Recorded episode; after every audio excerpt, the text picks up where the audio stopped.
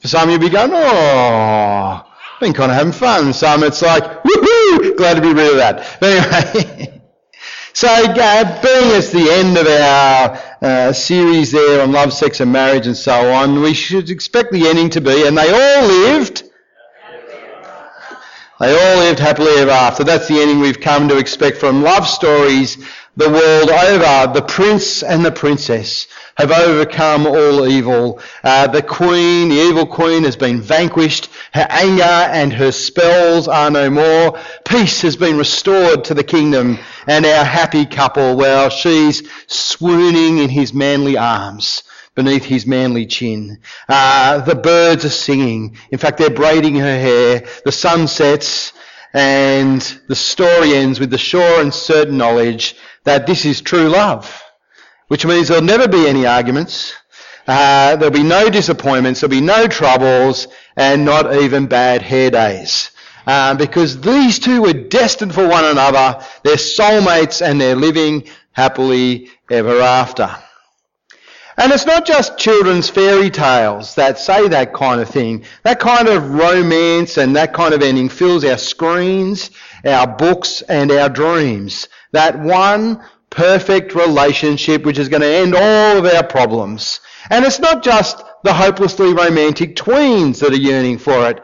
I talk to 20 something year olds and 40 something year olds and 60 something year olds and even 80 something year olds who are still waiting for that to happen, who want it to happen, who think it can. And not just the singles, but the marrieds are thinking, oh, where's this perfect relationship? And maybe the one I'm in is not it. And that kind of thinking can be extremely damaging. Because when we start to believe that fairy tales can truly be our reality, it, it creates hopes and dreams that are extremely unrealistic and hopelessly unattainable. And so it exacerbates the loneliness and the emptiness that many singles feel who have sold the lie that having a relationship and getting married is just going to solve all their problems. And it fuels the discontent that many married people feel. And it can get far worse than that, as we're going to see today. Now, you might conclude if you've been here the last few weeks with what we've read so far of the Song of Songs that it really is just another fairy tale, uh, painting the same old unattainable fantasy, especially after last week's talk, and you might want to go back and listen to that about weddings and true love. Uh, and this is just another happily ever after story. But I want to say that couldn't be further from the truth. And while there is happiness and contentment and joy in the Song of Songs and in marriage in general, uh, the book's very realistic that there are problems and there's discontent. And I say that because the Song of Songs, in its own poetical way, raises some of the troubles that real relationships can and will face. And perhaps that is the most curious thing about the Song of Songs, that it keeps holding up these ideals of love and relationship and beauty that we've been talking about these last few weeks. But if, you, if you've read along the book yourself or been in a Bible study that's been reading through it these last few weeks, you'll have noticed it keeps dropping in little bombshells into, of reality which make it far from the Hollywood love story. And when they come, they really stand out and they're very confronting and no more than the one we're looking at today in chapter 5. But I want to say that's good. That's good because what we need is reality. We don't need a fairy story. We need, as God's people or as inquirers, to know what to expect, how to cope, and, uh, uh, and how to deal with it when there is disappointment, when there's loneliness, when there's distrust, when there's manipulation, and even betrayal. And how, how to work at our marriages so they might glorify God in the midst of it all, because that's what life's all about, glorifying God. And perhaps also how to encourage our brothers and sisters in Christ or those of the younger generations as they go through the struggles of being both sinners and saints in a relationship in a broken world. Because this isn't just for married people to hear, this is for all of us to consider how we might encourage those around us or those who will one day be married or want that. So this morning we're going to see how the Song of Songs raises some of the troubles of marriage. Now, given its poetry, I'm not much of a poet uh, or you know a student of English poetry or anything like that, but I want to say poetry is not hard and fast rules. It's not uh, just going. This is what you should think about marriage. This, this, and this, and this. here's the five things God wants you to know. What it does is raise in kind of picture language and in, in story and imagery some of the things so you'll go away and reflect on it and on your own life. And I think as we, as we start to reflect on what we read today, you'll go, oh yeah, that is kind of like my life. Yeah, I might not have been beaten up by the city guards, but there are troubles in relationship that I need to face. And it's good to go away and think through them and how we're going if we're married, or what marriage could really be like if we're not, or for those who are divorced or widowed, you know, why it is you've ended up in the situations that you've ended up in. We need reality. So, Song of Songs raises the troubles of marriage, and we're going to reflect on them, uh, why they come and where they can lead to. Uh, but then we're going to reflect a bit deeper on that real sort of true love that David introduced us to last week in chapter 8, which is nothing like what the world is saying about giddy emotions and sweaty palms and, you know, pounding hearts. And then we're going to finish up by moving on to what I'm going to call God's keys to success in marriage. Uh, in fact, not just marriage, but in every sort of relationship, be it family or friendship, church life, and even in our relationship with God Himself. And so whether we're married, single, divorced, widowed, this is stuff we all need to know. So let's get into Song of Songs and the pain of relationships. And what's incredible in the movement of the song is how soon, just like the story we just heard, how soon after the wedding day and the honeymoon that the problems begin. And those problems include frustration, loss, and loneliness. Now, of course, there are other problems that come up in marriage than those uh, than just those, and we'll touch on some of them as we go. But we're going to focus on these very common issues which every marriage faces, and which Solomon in his song raises for us. But before we get to the troubles, just recap the story so far for those who haven't been here. If you come back to the think back to the start of the Song of Songs, it actually started off on a sour note with the woman of the story who's called the beloved in the, the NIV Bibles we've got here. Um, she's expressing at the start of the book her unfulfilled desires to be with this handsome young man she's admired from afar, but who she has supposed uh, has no idea she even exists. And then there's her jealousy of all the young women who are fawning over him and, you know, who seem to be occupying his attention. Uh, but then we smiled as, as they came together. We chuckled through some of their lovey-dovey words to each other and their descriptions of each other's hair and teeth and, you know, boobs and all the rest. Um, we cheered as they finally came to their wedding day in chapter 3. And then we were invited, though not in a creepy or pervy way, to hear about their discovery of each other's bodies on their honeymoon in chapter 4.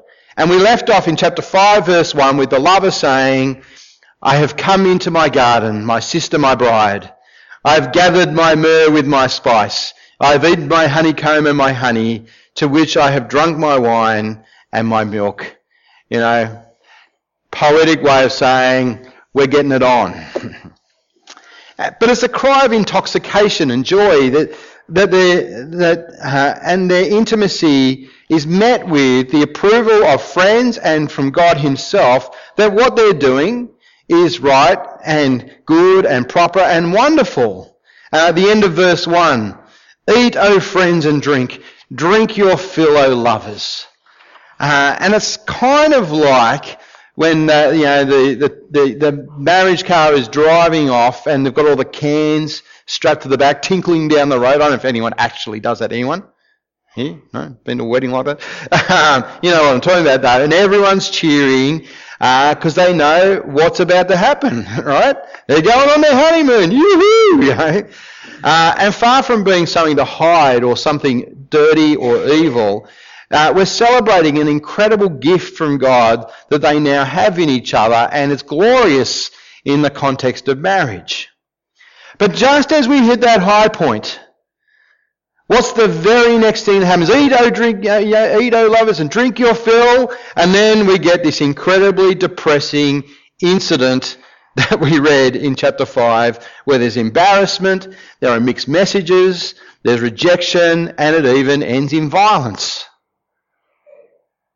It's the woman talking, the beloved, uh, Mrs. Peace, as we've seen, Mrs. Shalom, um, but she's not at peace at all.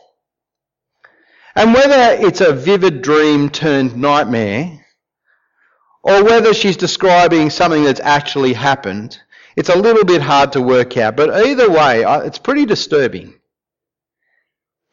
It starts off with her lying alone in her bed late one night. Why he's not there, we're not told. It could be their normal sleeping arrangements, that he's got a separate room, you know, that sort of living together in the queen size bed is a fairly modern invention. Or maybe he's just been up late watching the football. But whatever the case, there's a knock at the door, her bedroom door, and he's in the mood. Verse 2 I slept, but my heart was awake. Listen, my lover is knocking. Open to me, my sister, my darling, my dove, my flawless one. My head is drenched with dew, my, my hair with the dampness of the night. And so he's dead keen. He's, he's here for some action, but she's not interested at all. Listen to her response. I've just taken off my robe. How am I going to put it on again? I've just washed my feet. Must I soil them again? Uh, and you can imagine the kind of modern equivalence of that, can't you? Uh, are you kidding? it's so late. I'm so tired. You know, I'm just, I've just, I've just got this cozy little patch in my bed. I'm just and you want, you want me to get up? You know, I just put my face on, and the cucumbers are in the eyes. Um, or in Alice's case, I've just put the mouth guard in that my dentist told me I had to wear, which I hate, but it takes a whole lot of kind of cleansing and stuff, and you want me to take that out, and then I'll have to go through all that again. you know, give it a break. and so our woman yells out to him at the door.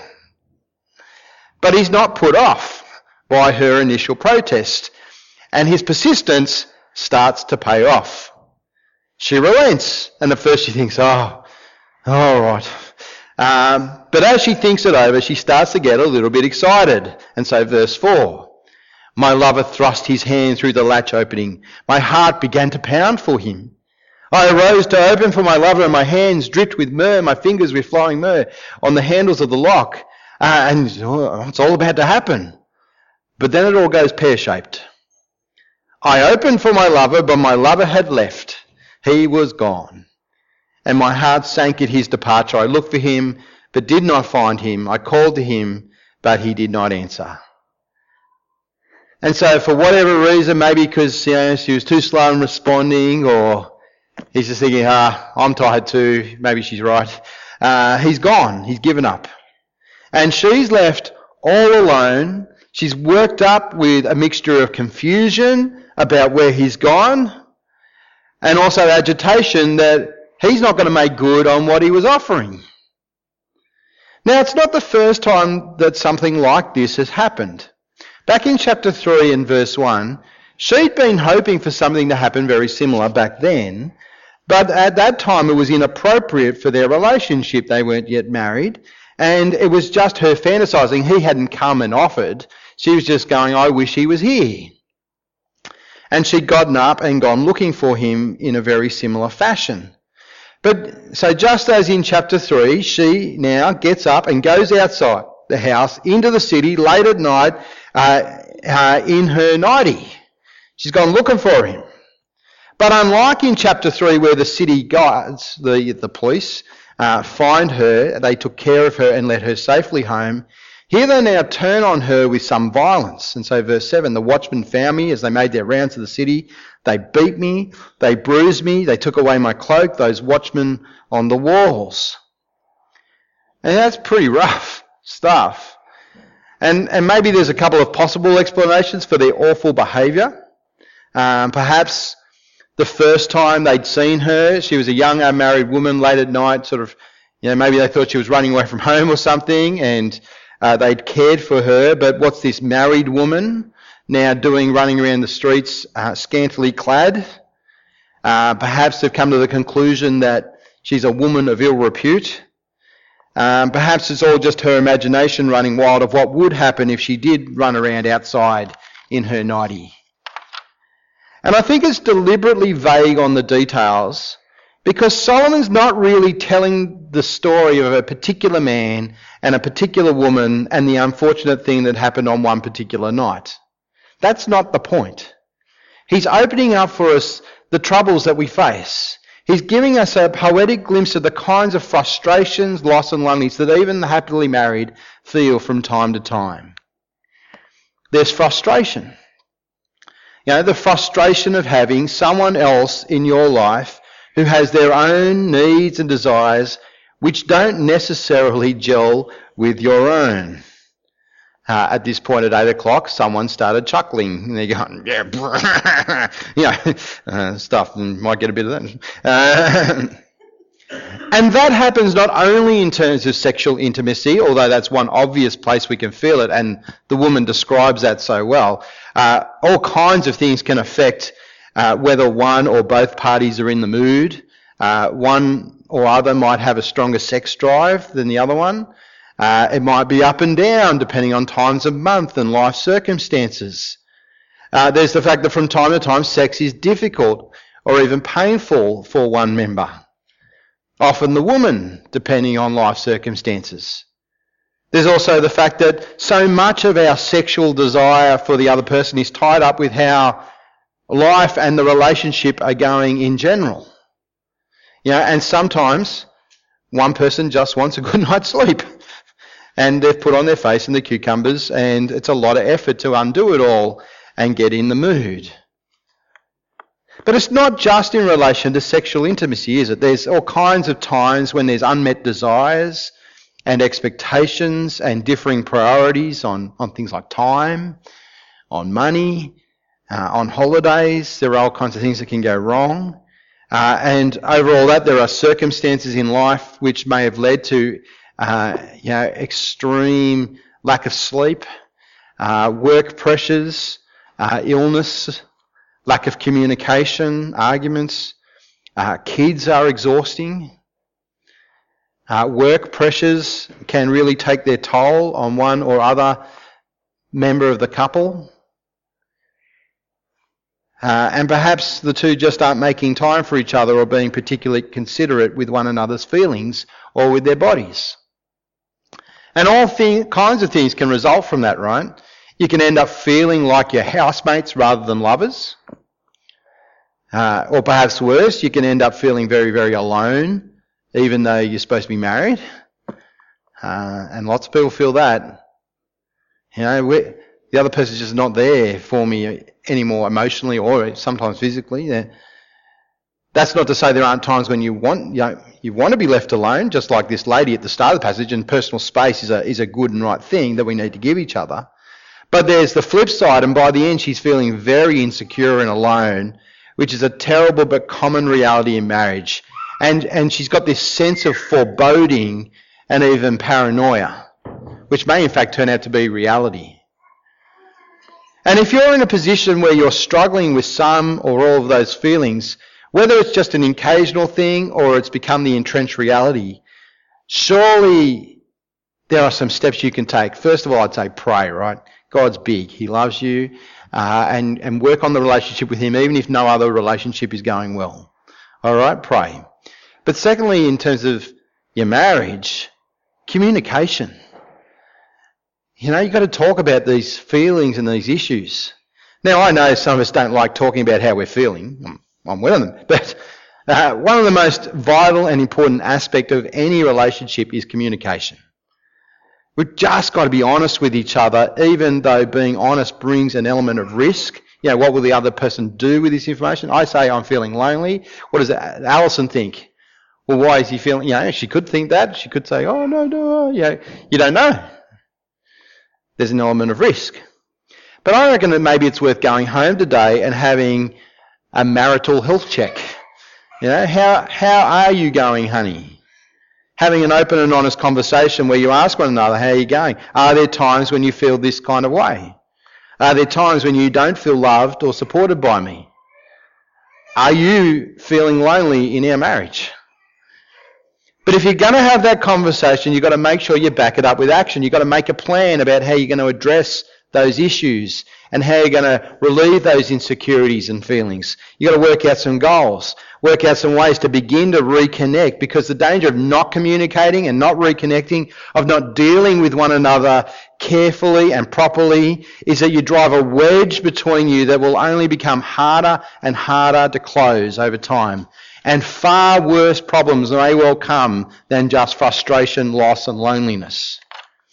Because you can only live with those things for so long before you start to breed discontentment, where you begin to question the whole relationship. And then from discontentment, you breed resentment, where you start to blame the other person, thinking it's all their fault that the birds aren't singing and doing my hair and the sun isn't shining every day in our household. And then from that can come contempt for the other person or bitterness about being trapped in a loveless marriage. And the results of those are plain to see in the statistics we see all around us. Uh, the devastating rates which are only increasing in our community of domestic violence, of pornography, of adultery, of divorce. We have a 40% divorce rate. Uh, 25% of city workers report having had sex with someone at work in the office. That's shocking. Uh, and the, the domestic violence rates are way up. They're about double if you're living in a, a um, de facto relationship than if for marrieds. That's horrible. And all of those things are a perversion of what God created in marriage and which the Song of Songs in general celebrates. They're all a perversion. Now, I just want to pause for a moment and answer the one question I was asked last week about the Bible and divorce, because it's a very real issue, not only in our community, but also for many in our church. Some have been through it, some are thinking about it, and, and there's been terrible hurt in marriage, and some bear the scars. And while there are complexities and it's an extremely sensitive personal issue, the Bible's teaching on marriage and divorce is actually pretty straightforward. Okay, it's not hard to understand. It's hard to live out, but it's not hard to understand. There are four main passages if you want to do the thinking about it. Malachi chapter 2, uh, Matthew 5, Matthew 19, and 1 Corinthians 7. Okay, there are some other references, particularly God and his relationship with Israel, which he calls his wife in the Old Testament, in books like Jeremiah, uh, where at one point he goes to write a divorce for his people, Israel. But you can think about that later. But those four main passages, Malachi chapter 2 ends up saying, I hate divorce, says the Lord. You want to know what God hates? He hates divorce. He thinks it's an abomination. Okay? He also hates in the same passage a man's covering himself with violence. Okay? You never hit your wife. Right? God hates them both. Matthew 5 and 19, Jesus, uh, one, and one Jesus just brings up the topic, and the other one, people come to him and say, you know, what's some good reasons we can get divorced? You know, we want to leave our wives. You know, is her being ugly enough for her to go? What if we're just fighting all the time? What's what's a good reason, Jesus, that we could leave our, our marriage? And Jesus' answer is, don't. Right? What God has joined together, let not man put asunder. Okay, because when, when you were united in marriage, God made two people one new person, one new thing, and you must not break it. Although he does go on to say, if the other person has committed adultery, they've gone off and set up a sort of new marriage relationship with someone else. It's not you breaking the marriage when you get divorced. You know, they've already done that.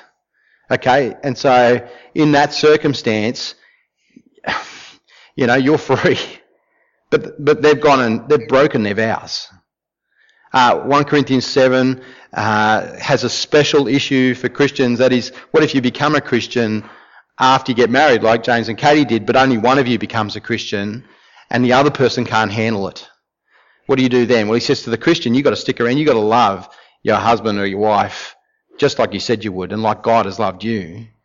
But if they leave, if they abandon you because they do not want to live with a Christian, you can't stop them going. You can't stop them going. Now, that's not to say that um, Uh, you can't even get through things like adultery and things like that. I know marriages that have recovered from even from that. Nor is it to say there's not a place for separation. Uh, there is a place for that. I mean, if there is violence, you need to get out, particularly if your kids are in danger. Uh, call the police. That's an enforced separation, right? Get get them locked up.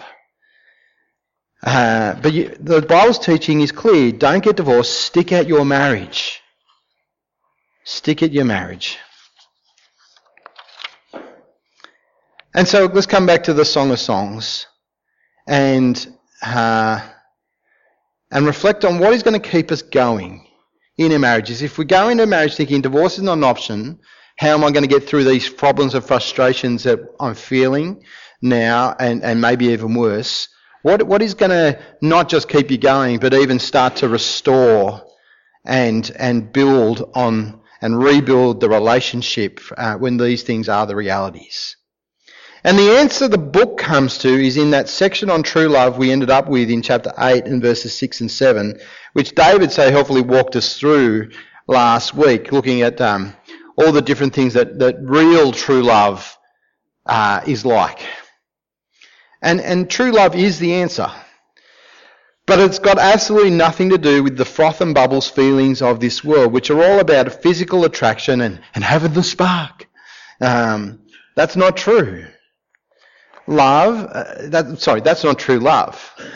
Um, you know, having the spark, you know what that is? Hormones. Hormones are really good. Uh, and they're doing what they're designed to do when you feel attraction and, and you know, ooh, excited. But true love is something completely different, something so much more. It is a profound commitment to the good of the other person before yourself. That's what love is in the Bible to, to self-sacrifice, uh, to generosity, and, and it's all modelled on the very love of God for us in Jesus Christ. And that is the true sort of love which Song of Songs chapter 8 speaks of that is so permanent as to be as strong as death. That will persevere in all the hard times such that many waters cannot quench it nor rivers wash it away which is so powerful like a blazing fire and like a mighty flame, and which is so, so precious, it is worth everything we have, in fact, more than we have. If one were to give all the wealth of his house for this love, it would be utterly spurned. It's the love of Jesus Christ for his church.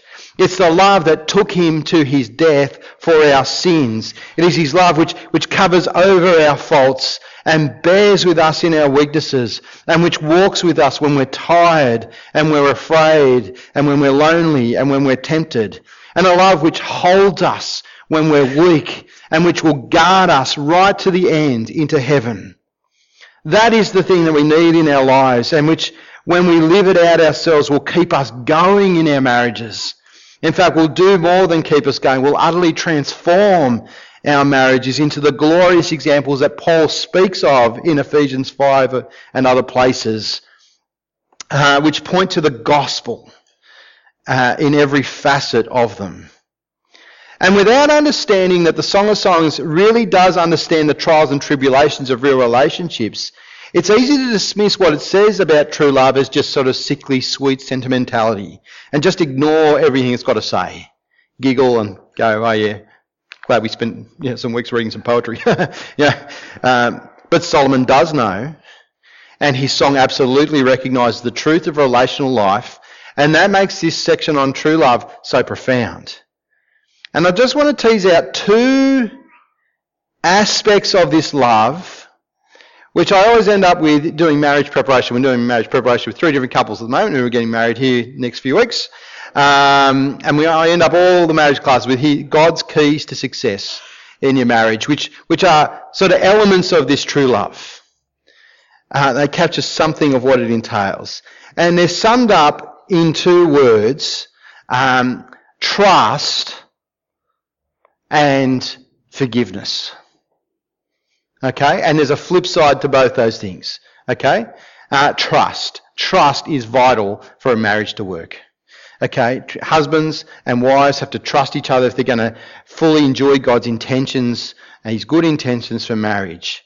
Okay, uh, it's also essential to trust that God has our best interest at heart in asking us to live his way and that he will care for us even when we fail each other. And we're going to fail each other. All right? Now, the opposite, the flip side of trust is trustworthiness. You have to be trustworthy. You are making serious promises. I am not leaving this relationship. In fact, I'm going to love and cherish you no matter what comes our way. And you have to be utterly trustworthy. Not just faithful sexually, you've got to do that, but you've got to be trustworthy in everything. And that enables the other person to trust you and, and that will build their desire to be trustworthy and so that you'll trust them in everything. You are, you are giving of yourselves wholly. So trust and trustworthiness. And then forgiveness. And its flip side, which is repentance. Know, for those who've got their gospel ears on, you know, I'm talking about repenting and believing at this point, right? Um, forgiveness. Forgiveness is essential because we will let each other down. We will never, even in the best of marriages, treat each other perfectly rightly because even as forgiven Christians, we remain sinners who are always going to battle with selfishness and with thoughtlessness and things like that. And while it's easy to say, oh, you should forgive them, you know, True forgiveness is always costly. It hurts to forgive. It is a hard thing. It is the hardest thing to do. Think of what it cost God to forgive us. He didn't just go, yeah, it doesn't matter that you hate my guts and spit in my face. Don't worry about it. What did it cost God to forgive us? His Son. The life of His Son. And yet he did everything that was necessary in order to hold out the offer of forgiveness and even to start to restore us and restore things between us. And he calls on us to forgive as we ourselves have been forgiven. Colossians 3:13, other places. Forgiving is not necessarily forgetting. Okay, yeah, forgive and forget. No, that's not Bible. That's nonsense. You cannot forget some things, but you can forgive um, there may need to be changes and accountabilities put in place, particularly the greater the hurt that needs forgiving. But forgiveness does mean seeking to restore the relationship. It means driving towards reconciliation. Now, the flip side is repentance, okay? It's coming and it's making a point. When you know you've done the wrong thing and you need forgiveness, you've got to come and say sorry. You've got to own up to it, face reality that you suck, and say, I, have let you down. I, I betrayed you, whatever it is, in a small way, in a big way. Okay, because then there really can be true forgiveness and reconciliation. But forgiveness is a generous gift from one person to another uh, that doesn't seek to make them pay for what they've done. That's called revenge. And that's why it's so costly. But there you go, that's God's keys to success in marriage when there's frustration, pain, loneliness, and worse. They are, they are two of the hallmarks of the true love that the Song of Solomon in the end says that we all need. True love, which is so far beyond the drivel we hear from the romance novels and fairy tales, which are just a pathetic shadow of the true love that God shows us and which He calls for us to show in our relationships and all our relationships, in our friendships, in our family lives, in our communities, in our church, and particularly in our marriages. Well, here endeth the Song of Songs. Let me pray. Father, we know that reality in our relationships is sometimes very, very difficult. That there's pain, hurt, betrayal, loneliness, and so many other things that we face, some of us day to day. We ask, please, for your mercy and grace on those who are struggling with those things right now, that you might help them to look to your love, that you might help them to forgive, and you might help them to start to restore things where it's possible. For those who've messed all this up in the past, we pray for your special grace. We pray that they might know that you are a God who forgives and uh, that you welcome people with open arms back into your families because you have paid the price in your Son. We thank you for that mercy. That brings us all home uh, when we want that. You know, we thank you for Jesus, our King. And we pray that we might model our lives in all of their complex relationships on your love for us, that you might teach us to both trust and to forgive, to be trustworthy and repentant. And we pray all these things in Jesus' name and for his glory. Amen.